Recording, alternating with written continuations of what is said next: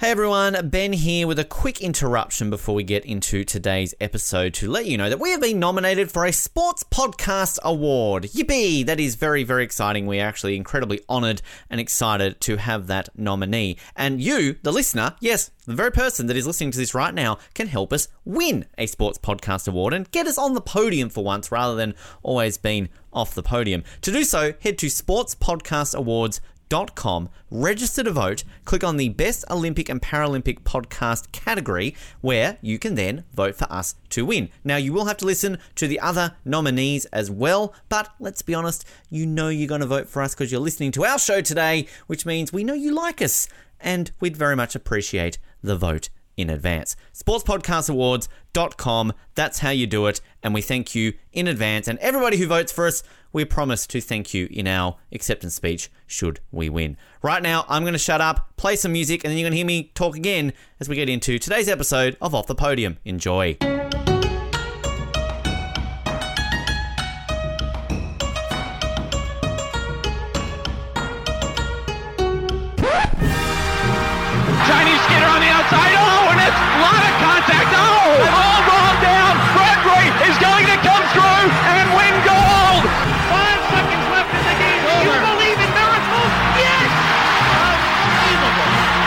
They're standing and they're applauding that dramatic performance by Jayne Torvill and Christopher Dean. Alex Bilodeau. It takes a lot to make him happy, and he is clearly pleased. She's up, she's moving nicely. She's got it. She's done it. Yes. She's done it. Sally Stagel, 132.67, has won at least the medal. She's 0.24 up. Beaut- Beauty. on the ice with a Ginla. A Ginla stopping.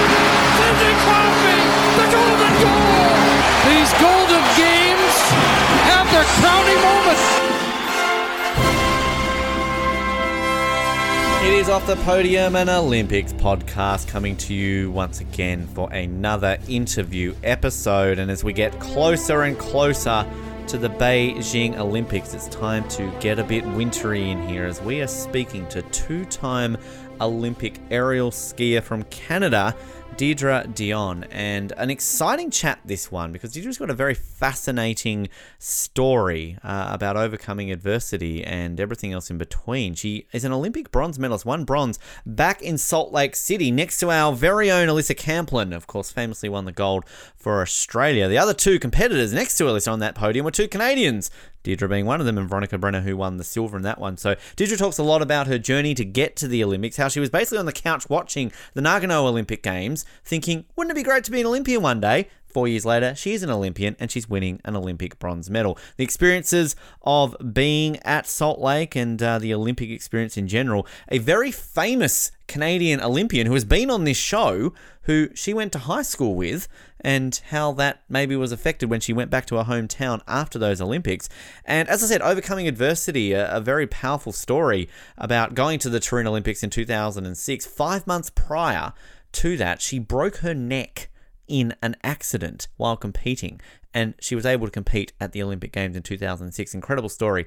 And it's got an Australian connection too. So you'll hear a little bit about that here as well. And also to our Canadian listeners who may hear her voice during the Beijing Olympics very shortly. During that coverage, she talks a little bit more about going from on the snow to behind the snow, behind the mic behind the snow. You'll understand what I mean when you hear her talk about it. Here is our chat with two time Olympic aerial skier from Canada and Olympic bronze medalist Deidra Dionne.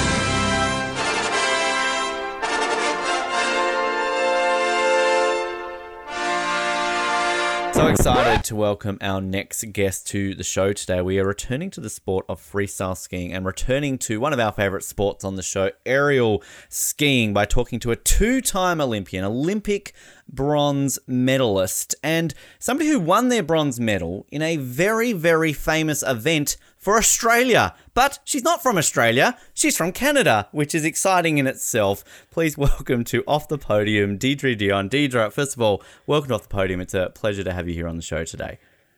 Hi, Ben. Nice to meet you. Nice to meet you too. It's I, I, guess it's probably not often you get introduced at being from a very famous event for another another country. I mean, most Australians fondly remember the the 2002 women's aerials at the Salt Lake Olympics for what uh, Alisa achieved, but uh, you obviously were standing next to her, so I mean, you know, plenty of plenty of things to talk about to you as well. Yeah, I mean, that day was obviously huge for Australia. So I think part of the story is that it was historic for for the country and and probably makes that day a little bit special in history compared to a lot of other Olympic events, which is pretty cool. I actually vividly remember it for so many reasons, obviously as an Australian, but I've always been in love with Canada. It's always kind of been my second home, second country behind Australia. And the thing that made that event so exciting for me was the fact that not only Australia won a gold, but then there was two other Canadians on the podium. So it was kind of like, wow, this is this is great for my fandom because it's like gold for Australia, silver for Canada, bronze for Canada, perfect podium. Well, we kind of felt that way as well. I think we probably would have changed the order if, if you know, we could have had our way. But I mean, obviously, incredibly special. Aerials is is interesting. Like so many individual sports, you are friends with your competitors because at the heart of it all, your teammates. You travel around the coaching situations. You work with different teams. So I, I can say, you know, as a as a group between Alisa and, and Veronica and I, when when it came down to that, it was it was really special to share it together. Now we've had many aerial skiers on the show, all from Australia, and it's always interesting to kind of hear the background of how they got in the sport for the most part from Australia. It's generally they're stolen away from gymnastics. Uh, kind of, I don't feel any.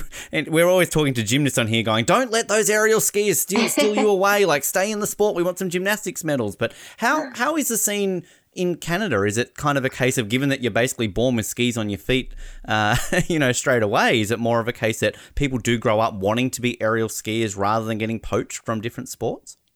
Well, everyone in Canada grows up wanting to play hockey, first off. So no one grows up saying, okay, I want to be an aerial skier. But I would say, you know, it's it's changed drastically since I entered the sport. So I was probably the last generation of a pure skier that didn't have gymnastics background whereas like today we go out and we actively recruit gymnasts and have like talent id sessions uh, similar to how australia and and russia you know all china all of the other countries are finding success. But um, i came into the sport as a ski racer so i, I did alpine skiing and uh, grew up at a very small hill not in the mountains. And got bored of of doing the same gates over and over and was at that pivotal age of 12 13 where uh, it felt cooler to go flying off jumps and hang out and and be in that more relaxed atmosphere. And uh, my parents signed me up to be a mogul skier and and uh, I had a far more success early doing aerials and and promptly you know turned my focus as quickly as possible to doing what my parents really didn't want me to do, which was the aerial side. Which I mean, this is what I love about freestyle skiing because as an Australian who I tried skiing once, I lasted thirty seconds. I'm like, no, not for me. Um, you know, we, are not exposed a lot to the skiing sports, but I, I then look at a moguls. I look at an aerial skiing. I'm like, why do people want to ski down bumps and like destroy their knees and then do flips? And why why do people want to flip in the air for what a couple of seconds and then potentially crash and injure themselves. I mean, it's kind of different beasts athletes in freestyle skiing, aren't they?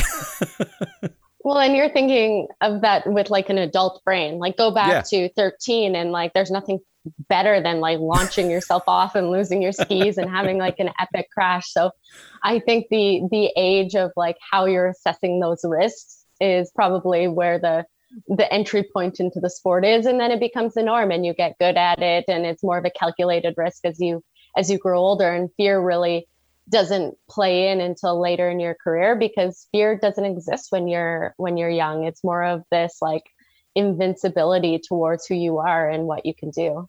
Which is fascinating then on that level to say that you sort of come from alpine skiing. So generally when we're talking to aerial skiers and they've got the the trick side of things down they've just got to learn to ski. It's kind of the opposite for you. You've got the skiing down pat. You need to learn how to to flip and and do all the tricks. I mean is that the most challenging part, or are you just kind of throwing yourself off off the jumps, going like, "Ah, I can I can flip, I can do this. I'm young, uh, you know, I'm loving this." So, like, I was so bad in the beginning. I I don't have I didn't have, and and I would say throughout my career, the same like acrobatic repetition as the gymnast did. So it was always like the, the skiing landing, the tough landings, like that was easy for me. Whereas like learning flipping and learning twisting, learning body awareness was was the challenge. I would say like in a heartbeat, it's easier to teach people to ski um, as opposed to teach them to flip and twist and have that body awareness. But um, you know, I I learned quickly, and and where I excelled was I worked hard, and and mentally I was good at working through problems and making sure that when it mattered, I I showed up as best as I could. Do you remember the first time you went on the jump? Like you went over the ramp? Oh, absolutely. And, yeah, and what yeah. was that like? What was that experience like the first time? well water ramp first of all so um you know you're you have less of a a horrible outcome but it was just a front flip right so you just basically roll off the jump and and do that flip and and still remember the coach that walked me through it he was a coach that stuck with me for uh probably the, like the first three or four years of my career really taught me about goal setting really taught me about dreaming outside of uh, this the small city that I lived in and thinking on a larger scale. And um, it was thrilling, right? Like there's something confidence building about standing there and and not knowing an outcome, but committing to the process and then going through that process and then realizing like you could overcome that fear, overcome that anxiety, and then go back and go back up and have that anxiety all over again and have to go through that process. And I think like as a whole that is what absolutely drove me to the sport is it never got boring. Like that that anxiety and that that fear and that uncertainty existed with every single jump throughout your career. It got easier and and there's a skill set and repetition that that you know made it achievable. But it was always in it's always in your gut and it it never it never ceased to be exciting which is probably why you get a mix of adrenaline junkies and very rational people in the sport that on one side or the other they're like they're they're filling a void that exists outside in in real life on a day to day did you grow up with Olympic aspirations? Was that sort of when you were doing Alpine that that was kind of the goal, or, or when you switched kind of into aerials? Because at that point, if my maths are correct, sort of at that age when you started, this wasn't long after Lillehammer when aerials made its debut at the Olympics. So was that kind of a, a bonus in the sport too? If you could do well in it, you could go to an Olympic Games one day. I grew up in a, a, Canadian city where like you dreamed of marrying a hockey player. So I would say like I, so I any city know. in America, right? Uh, Canada, sorry. Yeah, basically. basically any middle-sized town in, in Canada. But um, I think I was fortunate enough. Uh, Jamie Salé, who's a figure skater, was from Red Deer, and so she went to my junior high. And so I remember watching like the '94 Olympic, but not necessarily like looking at skiing or freestyle and saying like that's going to be me but understanding that people from my community like achieved on a international level. And then 98 is probably the first olympics that i i really consumed aerials and and I remember like names um like Alla Tsuper who was like 14 or 15 and i mean she's still i think competing which is insane Yeah. but but like say, i remember was she young ever? Like, I mean, she's, she's still going, right? Like, it's crazy. yeah, and and so I remember watching her in '98 and and Tatiana Kovachenko for Ukraine at a very young age and thinking like, wow, they're my age, like I could be at the next Olympics. So I think I think Nagano was probably the first Olympics that really solidified like this is this could be achievable. That's it's crazy to think watching an Olympics and then thinking that's achievable because as you as you say, uh, I could be at the next Olympics. You were at the next Olympics, so it's kind of you know four years sounds like a long time on paper, but obviously I can imagine for for an athlete when you're going around the world every year and that's your goal, like it goes by pretty quickly. So that must be crazy to kind of look back on that and think that was your mindset during your first Olympics you're really paying attention to, and then four years later you're standing on the podium with a medal around your neck. And four years, I mean, can either go extremely quickly and you can have huge leaps and bounds, like from 16 to 20 and being at those first Olympics, or it can feel like an eternity, right? A lot can happen in four years to to change that dream and change that goal. So that that first four years, like watching at at 15, 16, and then being there is like probably that huge thrilling moment where you go from just competing nationally to all of a sudden competing internationally and making podiums and then and then finally walking into those olympic games which is which is in and of itself a, a massive achievement for any athlete. In terms of competing nationally? Obviously, I can imagine a little bit different to what we've got here in, Australia. You've got plenty of places where you can compete. Is it sort of is it like a, a national circuit you kind of do in Canada before you're going off to, to World Cups and that, or is it essentially a case of you reach a level and you are going straight to a World Cup instead of just going around the country competing nationally? Well, when I in the Canadian system, I actually didn't specialize in aerials until I was about 15. So I actually did all three events, including like ballet wow. back in the day. So all right, um, that, that when like, that was still a thing. We're, we're still hoping that's going to make a return. We want to see it. I feel like since you know 90s fashion is coming back, maybe ballet yeah. should as well, or not even coming back. It's here. Um, but yeah, so I I competed uh, nationally, like in provincial and and things like Alberta Games in in all of those events. and then you know started to compete in something called North American Cups and still did all three events. But it's it's funny how achievement works. I, I was always losing to a mogul skier named Jen Heil, who was a year younger than me. And so like quickly understanding that maybe I wasn't going to be the best at moguls. And so around 15 when I was when I was winning aerial competitions and and you know moving faster on the development side in that capacity, uh, chose that. And, and we used to train at a mountain called Fortress where the Australians and, and the Americans would come preseason. So you would see that World Cup level. And, and so there was like visibility from what it looks like at a provincial and national level to seeing international competitors in their training environment, which I think was hugely part of my development and understanding that it wasn't that far away to to be training at, at that level and competing at that level.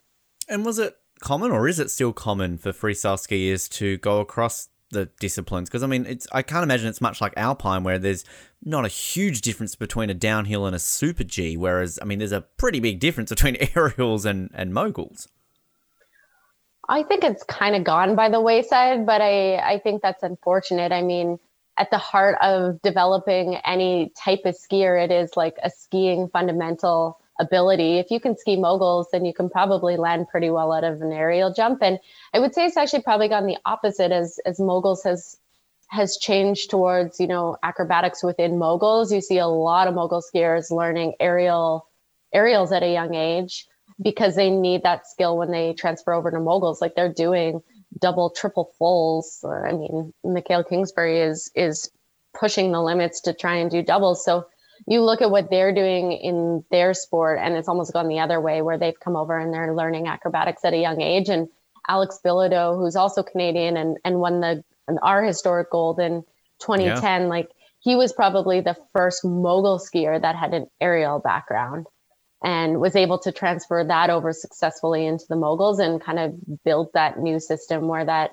acrobatic skill needs to be inherent our co-host on the show sadly couldn't be with us today, Colin. He he's a mad, mad moguls fan. Uh, he he travels to, to Calgary basically to watch the World Cup. I think every single year, and we, we just we can't shut him up on this show when, when the moguls come around. But um, yeah, it's I mean freestyle skiing is obviously very close to a lot of Australians' heart because it's pretty much our most successful sport when it comes to the Olympics. Obviously, we've had some pretty good aerial skiers and some pretty good mogul skiers as well. So it is one of these few winter sports in Australia that we're we're very familiar with. I'm just I'm just disappointed that um, ski ballet didn't kind of last the distance outside of the the demonstration sport. Like I I'm glad to see it still exists.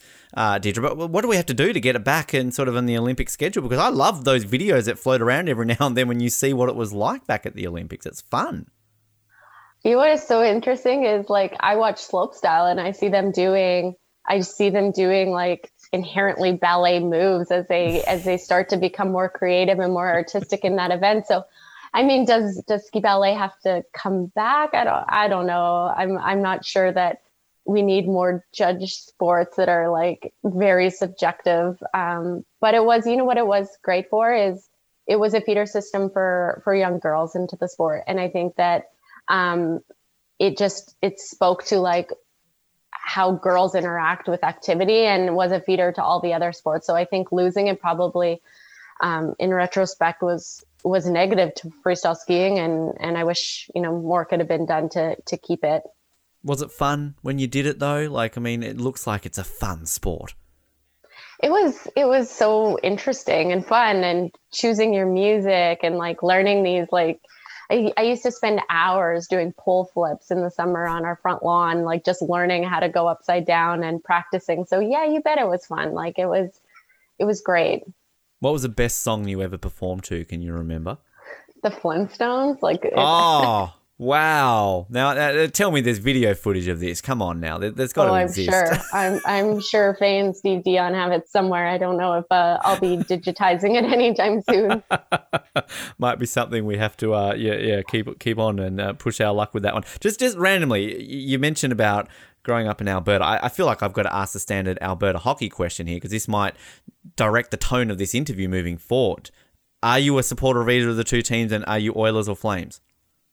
Oh, that's like the toughest question for I, I grew up in Red Deer, which is like dead smack in the middle of both. So I feel like bandwagon jumping all the way. But if I if I had to choose, I, I also work in like at our national broadcaster now. So I I cheer for whoever drives the most revenue, which is the Toronto Maple Leafs at the moment. But my heart is my, my heart is probably with the Oilers. I mean, Connor McDavid Ooh. is a special, special athlete. So Ooh. anytime you get to see him yeah, I, I was going to whip my Flames jersey out behind me if you had the right answer, but I'm, um, I'm okay with that too. That's know? okay, like, right? okay, that, I can that, jump. I can jump bandwagon. Yes, well, Colin will be happy too. Colin's a, a Leafs fan, so kind of you, have impressed one of us at least on the uh, on the show here today. But when it when it obviously came, you're progressing through the ranks.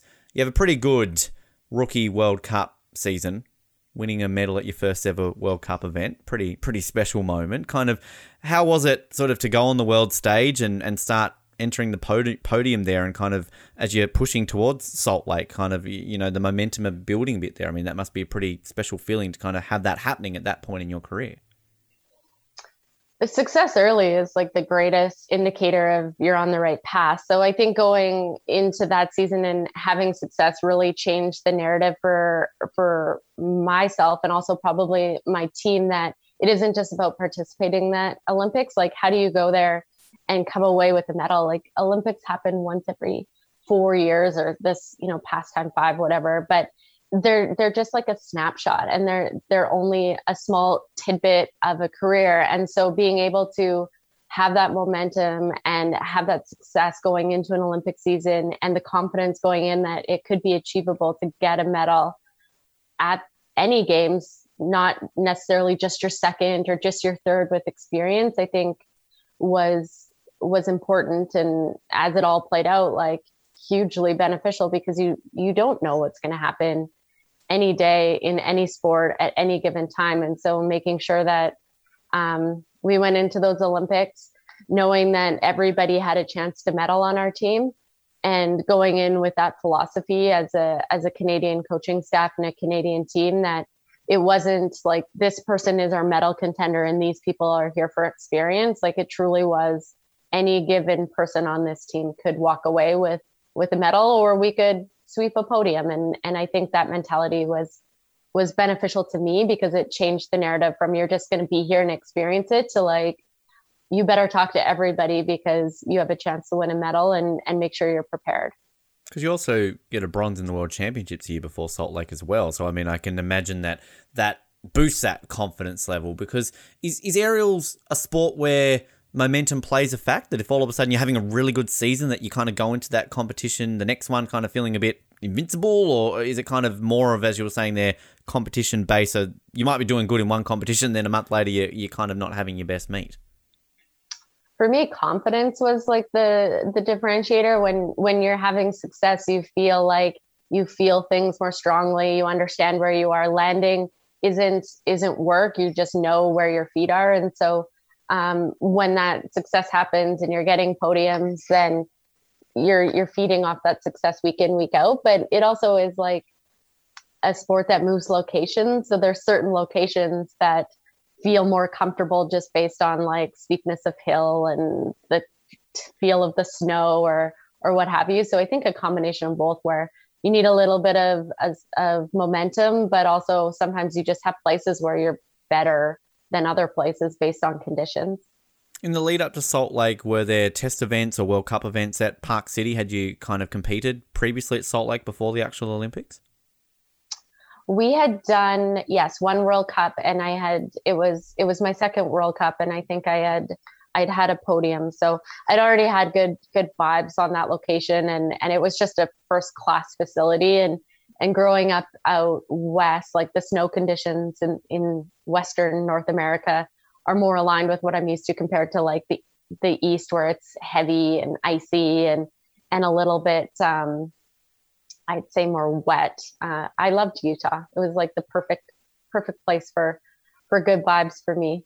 Do you remember that moment when you had officially qualified for the Olympics and what that feeling was like, knowing that you were officially an Olympian at that point? Well, I don't think you're officially an Olympian until you walk into that stadium or have that first jump. So I, I mean, I the way our system worked is it was built off podium. So as soon as I had that very first podium in my very first World Cup, like the Olympics was in the equation, and then it was just about getting some consistency, getting some experience. So being named to that team a few weeks in advance of the Olympics was, it was a dream come true. Like it, it's feels like you've achieved everything you wanted in life, but you're only 19 and you have no idea like that there's so much more to life than just this this one moment. But um, I was incredibly proud and and incredibly grateful and and everything that goes along with like at least checking off something on your on your dream list.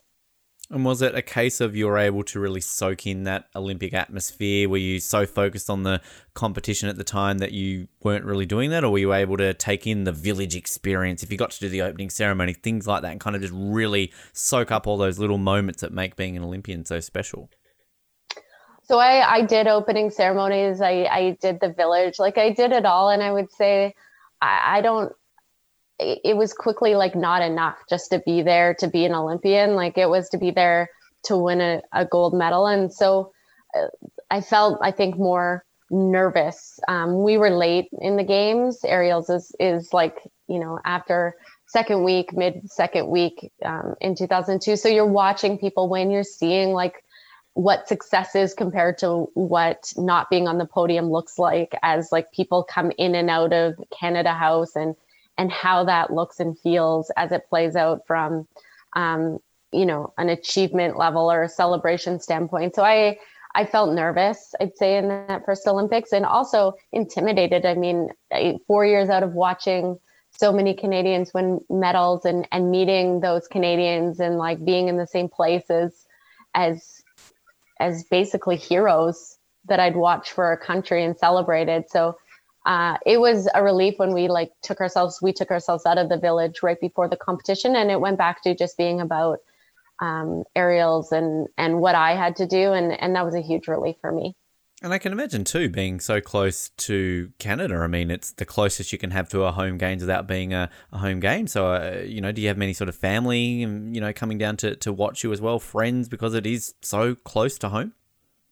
So my my family like my two brothers my parents came and then i had we had a, a rule um, you know they say plan everything and so i had my mom as like the the point person for friends and family but my my three best friends from from home wanted to surprise me at the olympics. My mom's like this is a horrible idea. So they were supposed to surprise but they drove all night and had quite the adventure driving from Alberta down to Utah as you know young teenagers. And I wasn't supposed to see them because they were supposed to stay hidden but they like had all the times wrong and they didn't know where they were. So they were like 6 hours early for competition. So they were the only people um, there that day that were like dressed up and they had signed. So they were very noticeable. But I did have I did have people that I loved and and that had supported me through both the ups and the downs in the crowd. And I'm so thankful that I had that for both my Olympic experiences. Do you remember going back to what I asked before about the very first jump you ever did? Do you remember that first jump at the Olympics when it came to qualifying for the for the final and, and what that feeling was like when you're at the top of the hill staring down and there you are. You you are an officially Olympian at that point. I I absolutely do. Like those those nerves I I think are something that you can't even describe. Like I'm always nervous for competition and and shaky and and the heart is constantly like beating out of control.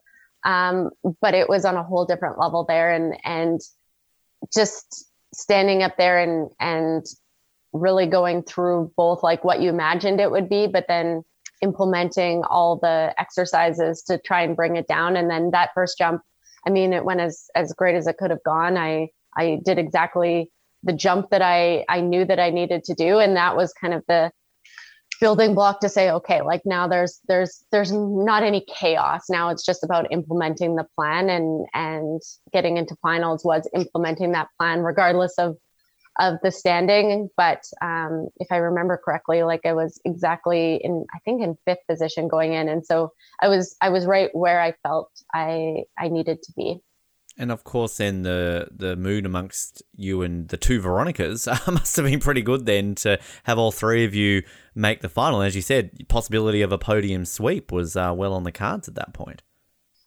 For our coaching staff, like unbelievable and and and wonderful because you know I I say this so often and I truly believe it, and especially as I get older and more reflective on it. But like my coaches and our coaches, because we all had the same coaching staff, woke up every day trying to make our dreams of winning medals come true. And so to be in that moment and to have three of us, which is like, you know, 25% chance of a medal in that final competition, it's also their dreams and it's funding for the, the sport and recogni- um, recognition for, for the association that's invested in you. So to be in that position, I think we felt great. I think there was a lot of nerves going from like semifinals to finals just because you're you're halfway there but you still have to implement and you still have to perform and and it's great to have be in in the finals but you have to show up again and and make sure that it's it's not for naught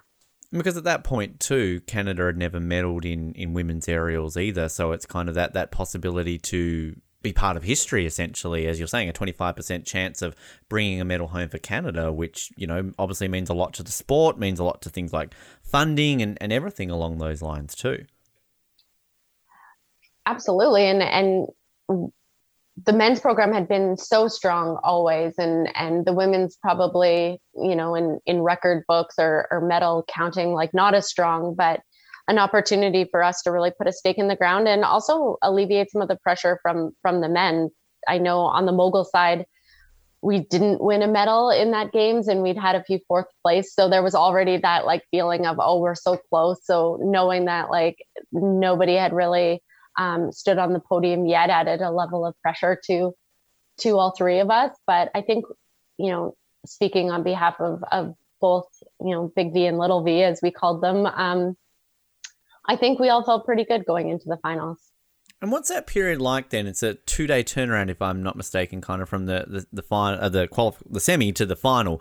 What what do you do to, I guess, stay in the zone? Is there something mentally that you kind of do? Do you limit interacting with people for distractions? Uh, do you just put on some tunes in the village? Like, how do you kind of keep yourself focused ahead of an Olympic final when there's two days in between?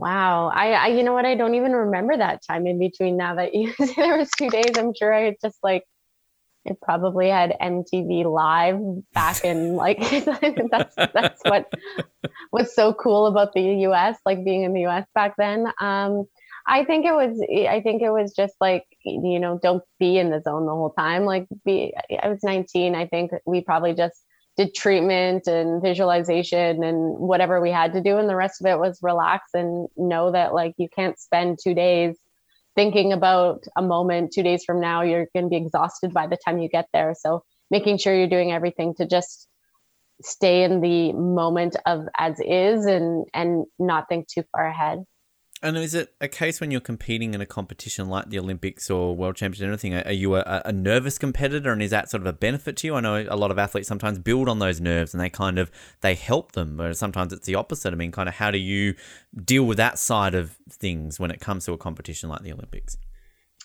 I love the nerves. Like I definitely needed that to to elevate the importance in the performance. And and i say that with like the caveat that in times those nerves can be debilitating. So finding that like right balance between i'm excited i'm ready i can do this i'm engaged but not allowing those nerves to be all encompassing so um you know i i greatly remember the the change in like uh the body at that games where you're just so on edge because you're just all your heart is beating, your mind is racing. And so it was really about relaxing those nerves and understanding that even on competition day, it's a long day. Like you do warm up, you train, and not reading into a crash or not reading into a thought or a negative feeling or whatever it is, but really just staying in that moment because those jumps are are three or four seconds long and you're there for hours. So you're going to have every thought in the books during those hours. But what matters is really how you show up in those four or five seconds.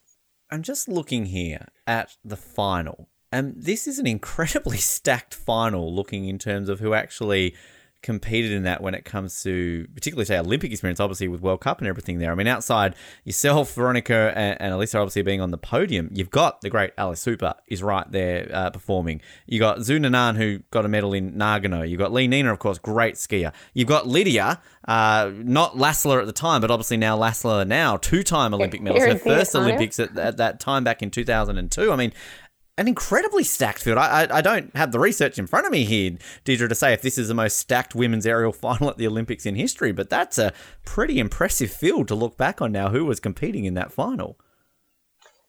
Yeah, I have. I'm I'm fortunate. I mean, all of those those women were incredible in their own right. So to to call those my peers and my friends is is pretty special. And as you named off, you know, a lot of those names, like those are those are women that I competed against, but we also learned from daily. So, um, you know, Lydia back in in 2002 was like she was just breaking into the sport, and she yeah. you could just see like the amount of determination and and like force that she was going to be, and she was so early, and yet she like showed up to win, and you're like, hey, wait a minute, you've been here for like a minute, and and so um, I yeah, like that was a that was a wonderful time in women's aerials, and it's continued to be amazing. Like I watched the women today, like pushing the boundaries, and you see like Laura and Dan- Danny, and and they're out there and they're doing triples, and it's like nothing for them, and it's it's incredible to know that like with each passing of time there's been a generation of, of women that have pushed the sport and pushed each other to be better. And that's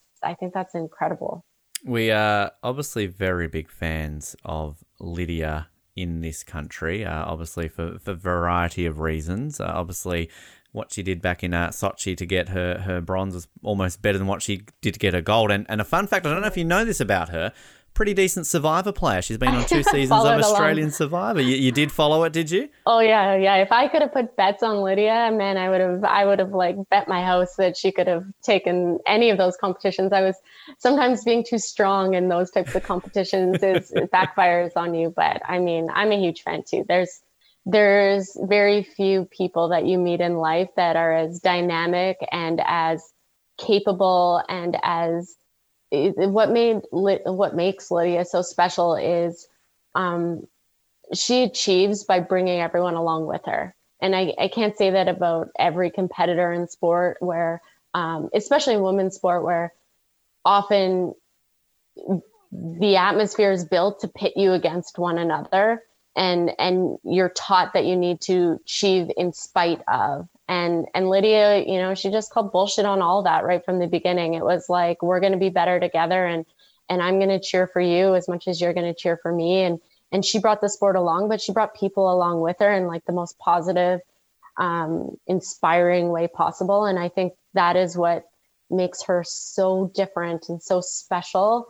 Uh, and and she's just i mean you'll never meet somebody that is as confident and as dominant and as as just willing to get her hands dirty to say like what do we need to do to get there? Yeah no, absolutely. We, we love her. We're very proud of her uh, in this country as, for, for sure. as we should be. Now the competition itself you get an 88.98 on that first jump but in the second jump you get the highest score out of anyone 100.28 get the bronze. What's that feeling like on jump two when when you realize that you're going to get a medal. Like, I mean, is, is it a pretty exciting feeling uh, that you've achieved that? I mean, are you disappointed that you don't get the gold? Like, I mean, how are the sort of the feelings when you when you walk away from from an Olympic Games with a medal of, of any color, really? Well, it's not as linear as that. What the I guess the issue being like I I ran fifth last, right? So I had the best jump I've ever done and the highest score on that jump. And so i catapulted into first which you know is like you're like amazing. Like i i showed up i did everything i could. I i did my best jumps. Like i did everything i could when it mattered the most. And then you you like wait. And so it was excruciating is how i would describe it. Um veronica came came, da- came down next and and her score from the first jump like put her just ahead of me. And so as much as you're like thrilled you're now in second right like i'm so happy and she had come off a, a knee surgery so to see her succeed I, it was great and then Alisa was next. So now it's like, all right, everybody's passing you. So Alisa goes, goes ahead of both of us. And so now it becomes extremely stressful because it's, you prepare to think that I'm going to go there and I'm going to jump to like my greatest ability. And if I get those scores, like the thought is you, you're going to win. And what you don't prepare for is necessarily that like you can do all of that and potentially walk away without a medal or be fourth place or fifth place. So um, I, I sat back and like as much as uh, I, I, Alla was Alla and, and Olga, so two Belarus and Russia were were left to go, and and as much as you're like hoping everyone does their best, I mean, let's be real, you're also hoping they drag a hand or they slap back because at this point you're holding on to a bronze medal, and so it, it did play out that way. And, and Alla had a, a slap back and she was unable to land. And then Olga uh, was up doing some triple flips and, and her landing percentage wasn't high. So I was just like holding Veronica, hoping that, you know, she didn't pull a rabbit out of her hat. And, and then in that moment, like it's, it's pure joy. Like, especially when, as I said, you look at like your teammate and your coaches who are just like, their dreams happen through you and and importantly for me like look at my my parents and and my brothers who are are jumping up and down and my dad looks like he's almost had a heart attack as he's like witnessed all of this happen and and like through it all the family is there on the back end not just supporting you from the financial side, but also the emotional side. Like I, I left my parents' house at 14 years old to go chase a dream of going to the Olympics and and went to school through you know distance learning before internet was really a thing and and so they trusted me in every aspect of like carving this path for myself and they didn't know anything about freestyle skiing and all they hoped was that at the end of it I would feel like what I really needed to achieve was was met. And so watching them know that that risk that they'd taken and that it was it was worth it and and that they were so proud was was so special. And was it a special homecoming? Do you and Jamie then go back to your high school as gold and bronze medalists? And were there any athlete, athletes on the team then from your same high school? Is this some special high school we should all be knowing about that's producing these Olympic medalists? Well, I ironically, I think there was like seven Olympians from my hometown at wow. those games, and so um, you know, Jeremy Wotherspoon, who's like the greatest speed skater of all time, was also from from our our mid-sized little Alberta town. So I think like yeah, there was a huge homecoming, and and Jamie wins the gold. I mean, she she's in the history books for all sorts of reason around that gold medal. So it, it was an interesting Olympics for sure. And and yeah, like we I I think it just changes the narrative of what's possible uh, when you grow up in a, a community that has facilities and invests in sports and believes that that sport is important to the development of people. I have to ask my standard go-to question for our medalists. Um, what do you do with the medal? Uh, is it is it on display? So you got some medals I, I see on display yeah, behind you, but is the Olympic one? Is that somewhere on display? It is on display. It's actually not right now because I I now I have two kids. One's four, and so he witnessed his first Olympics this go around with Tokyo, and so right. he wore the medal to daycare, which was interesting. Wow. But uh, so he like if he wants to wear it, then he'll just throw it on and it's it's fun to see it through like the lens of of somebody that just thinks that people go to the Olympics and that everybody like goes and wins medals. So it's it's been fun to watch it through a next generation. Now, the amazing part of your story, of course, Deidra, which I'm sure many people are aware of, is what happened in the lead up to Turin. Uh, obviously, with uh, your broken neck, which I believe did that happen in Australia? Was that at Mount Buller? Mm-hmm. Yeah. Wow. Okay. Yeah. Uh, in behalf of Australia, I'm sorry that that's where where it, where it happened. But... no, I'm I'm so fortunate it happened in Australia. I mean, it could have happened in many different countries with less established medical uh, facilities and experience. So I am so fortunate. Was it? Uh, were you then in Australia for a while with your recovery? Was and was that what Melbourne? I'm guessing would have been the, the closest big city where you would have had to go to. Yes, I was at um, the Royal Victoria Hospital. Is Yep, that yep, correct in Melbourne? yep. And so, yeah, airlifted out of Buller and um, spent four days figuring out like what the next path was, and then had a, a C4 C5 fusion where they basically took my my hip bone and they turned it into my neck bone with uh, an anterior and posterior uh, opening so that they could fuse my spine. And I honestly like the medical team and in that hospital were were unbelievable and so so confident and and I'm actually incredibly lucky it happened in Australia because uh, the neurosurgeon who did the the surgery in Canada that surgery is done very rarely but I'm told in Australia because of all the equestrian um, and the, they're they do about four times or five times the amount of spinal fusions in Australia than they did in Canada at that time. So he, his experience was second to none, and he was very forward thinking. And it wasn't like, "Oh, you may never do this again." i was like, "Yeah, you'll get back up there." Like I'm so good at my craft. There's no no chance that you're not walking onto this and be successful again. Insane. And and five months later, you're at another Olympics. I mean, I, I can't imagine that when you come out of surgery and and everything that's happened. Uh, I mean, are you that sort of so focused on your goal? You're like, I'm. If this is what my surgeon is saying, I'm going to the Olympics. Or are there moments of doubt in that period where you're like, oh, maybe I'm not going to be able to make it to the Olympics in five months' time? Uh, I, I I mean I was a shell of a human at that Olympics, but I would say the goal wasn't okay. How do I get there and win a medal? I mean that's ex- that's externally what you're saying to yourself, but I think at that moment where you almost lose everything, it's about redefining and establishing that you're not changed or you're still okay as a person. So I I just think like when I laid there and and thought like, okay, I could not be walking. Like that's a that's a legitimate outcome that could have happened.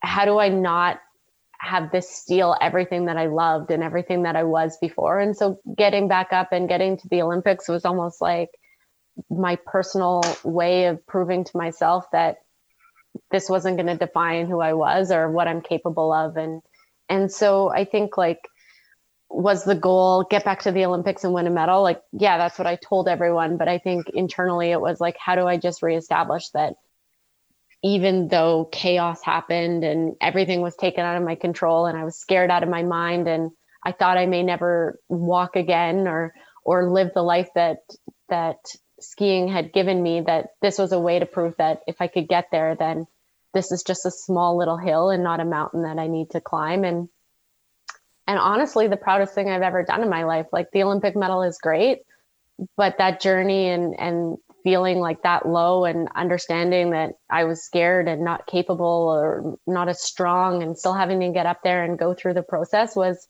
was like an amazing life lesson to understand like what real stress is and and what really like a real low is and what rebuilding looks like and having to find success in what others would look at as um, a failure, going there and not even coming close to finals. Or I think the only person I beat on was Lydia, who blew her knee at those Yeah, Olympics. So like, Very much remember that. it was yeah. it was a pretty low point for both of us. Um, but like finding success personally in that is probably a huge growing moment that continues to fuel me today.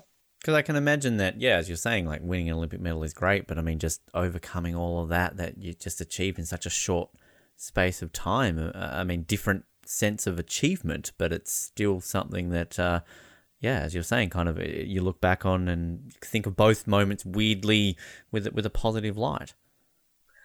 You have to right? Like you the world couldn't define success as standing on an olympic podium but if i only found success in what everybody else told me was great then it'd be a pretty empty life. And so i think that learning that lesson through sport of saying like i need to understand what is an achievement for myself personally and then carry myself with that with that judgment as opposed to walking in a room and having people celebrate you for an external achievement that maybe was really easy. Like that day at the Olympics in 2002, everything went according to plan and it was easy and I, I made it easy, but I, I wasn't given any obstacles like I was in 2006 and overcoming those obstacles is actually what true success is for an individual. And so knowing that going into life after sport and, and the career that I'm in now, it's like, you know, test me, throw whatever you want at me and, and I'll be able to shake it off and continue to succeed. And that wasn't learned by winning a medal. That was learned by overcoming everything to just get there in the end.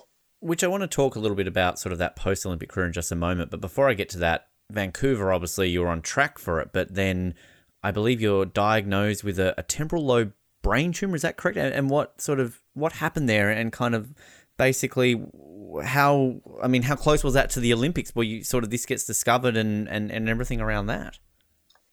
So I believe it was like September of 2009. So going into the the the games, and I had a seizure in my sleep overnight, and woke up and had hit the bedside table, and nothing had happened, or I hadn't hit my like it wasn't concussion related, it wasn't trauma related, it was just a nighttime seizure, and so it took a long time to figure out what was happening, but um, it was the first episode, and as they did many, many scans, they found that I basically have a birthmark on my right temporal lobe. And I had never had any symptoms. But at that point, my brain was just, I think, saying, like, get out, like, get mm-hmm. out. And, and so it, it was a life moment that was hard to take because Vancouver Olympics, home Olympics. Um, but I was on, I was on a different place in my career where I was holding on as opposed to building to achievement. And so I think this was a clean break that made it really simple. Like it was over, and I had to find new passions, new space, and and figure out who I was without the sport. And and fortunate for me that I didn't have it to fall back on. So it wasn't like, oh, I'll just do another competition or one more year. It was it was over, and it, it was time to to move on. Which yeah, again, kind of overcoming that diversity. I'm just September before an Olympics is not a very good month for you. uh, I'm feeling right or, now. Or is it a time of change and development? Well, maybe, maybe. It's all it's how you. Of, it's all how you look at it. It's a sign. It's a sign. But you turn that into. Uh, you mentioned previously about sort of working for for the national broadcaster CBC. I, I believe you sort of been part of Olympic coverage in, in the past. I mean, what's that like kind of transitioning from an athlete then into being part of the broadcast team? Because we, we just saw in Tokyo here in Australia, we had some of the best expert commentators I'd, I'd ever seen kind of transition. And just, they really obviously, your role is to bring that element to us watching at home to kind of understand the sport more. I mean, how do you find that transition, bringing your expertise as, as an Olympian and a competitor to bring that out to the audience watching at home? Well, it's it's interesting. That's like my passion project. Um, so I do that, you know, for for CBC here in Canada around aerials because like there's just not that many experts that can break down and analyze a, a quint twisting triple backflip. So definitely like my my career, I actually work at Rogers Media, which is uh, our largest broadcast partner, and I'm on I'm in the boardroom on the senior leadership team on that side. So went to law school and work in a business role there on strategy, and so I I live like sports media as as a whole every day and so the olympics is is passion and the fact that i get to go and like do what i would do in my living room um, but bring the sport to canadians who realistically like only witness the sport at the olympics uh, it's it's fun because what we see as a trained acrobatic eye and how I value and look at a jump is so different than someone that's never seen it before. It just looks like chaos and then like ski out or or like crash. And so breaking it down and and bringing like some education to what goes into that moment for athletes is is a unique p- position to be in. And i'm i'm lucky that i think i'll be doing it for for these upcoming games. Um, the downside is like it's a i still get emotionally invested. So to to remember that like i'm not in my living room and how i would react to somebody potentially not having success or like who I'm secretly cheering for is is not probably the best uh, way to to bring the sport to Canadians. So having a filter is uh, the challenge that exists with that. I remember vividly back in Pyeongchang when uh, David Morris sadly we still think got robbed uh, of his uh, score in that, and we had Jackie Cooper, I think, trying to do her very best at uh, you know calmly explain what was going on while every single Australian is throwing the remotes at the TV. So um, we we need people like you, Deidra, to kind of calm us down in the best possible way when we're getting very angry at judging in your sport. yeah it's, and it's not always explainable. I think that's that's the tricky part about being in a subjective sport and especially when you're calling it from not being there in person. Like so what you see on screen doesn't necessarily translate to like what the judges see from the angle they see it in person because you just have a you have a complete different perspective and different angles and obviously instant replay which they don't have.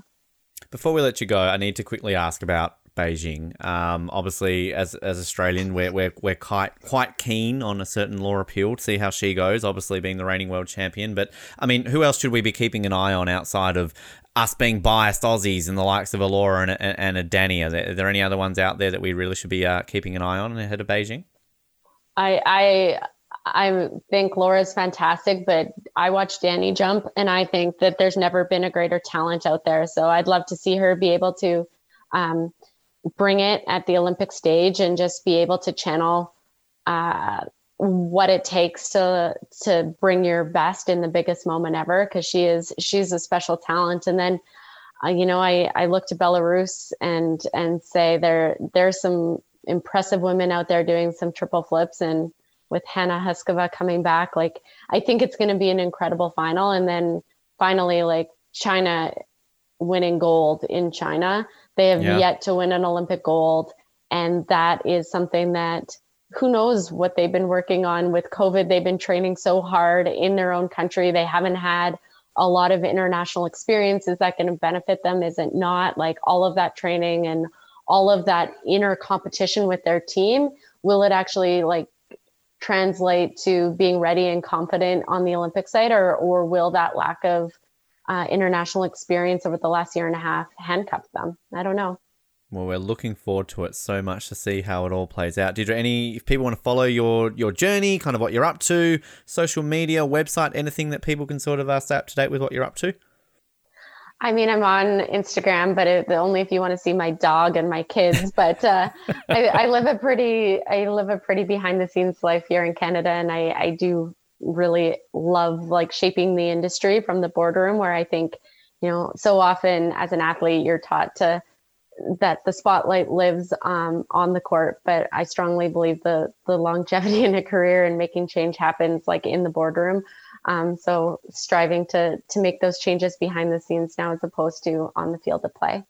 Fantastic. Well, it's uh, been an absolute pleasure to be able to learn about your journey and everything else to do with your Olympic experiences and everything else in between. I'm sure our Canadian listeners will be looking forward to uh, seeing and hearing you in uh, a short amount of time uh, come the uh, the Beijing coverage. But uh, learn a lot today, Deidra. It's been a pleasure to, to speak to you a little bit more about the sport and your career and off the podium today. So thank you very much. Thanks, Ben, and good luck with the podcast. Hope it keep doing what you guys are doing. It's fun to listen.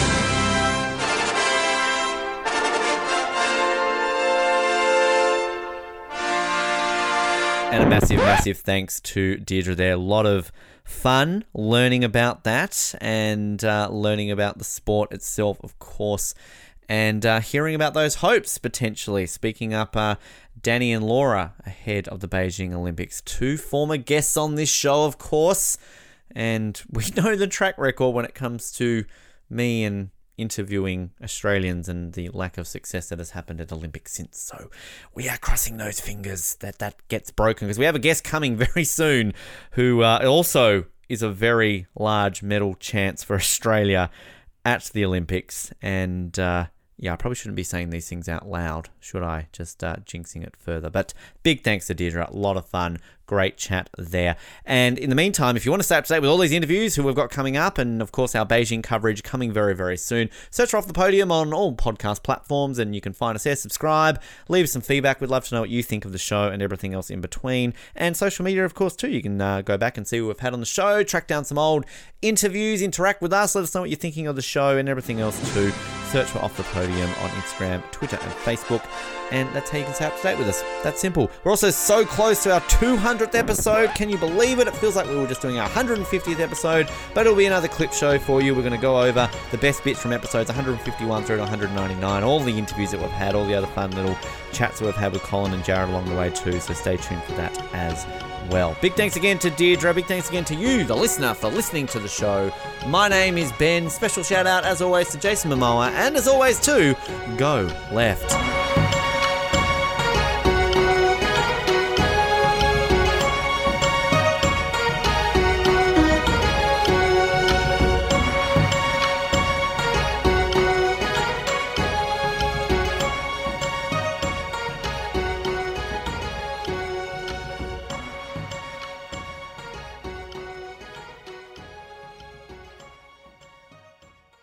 An episode. You loved every single second of it. It's Ben again, just quickly reminding you once again if you want to help us win a Sports Podcast Award, sportspodcastawards.com, register to vote, click on Best Olympic and Paralympic Podcast section, listen to the other nominees, and then go, hey, Off the Podium's awesome. They're so good. They put in so much work and so much effort, and we just love them, and they deserve to go on the podium for once. Ben's awesome. Jared's awesome. Colin's okay, but he's also kind of awesome we'd really appreciate it. And particularly if you've actually listened to the rest of this and ended up here, because generally I assume you've well and truly tuned out by now. But seriously, if you're at this point of the podcast, then you're a true listener.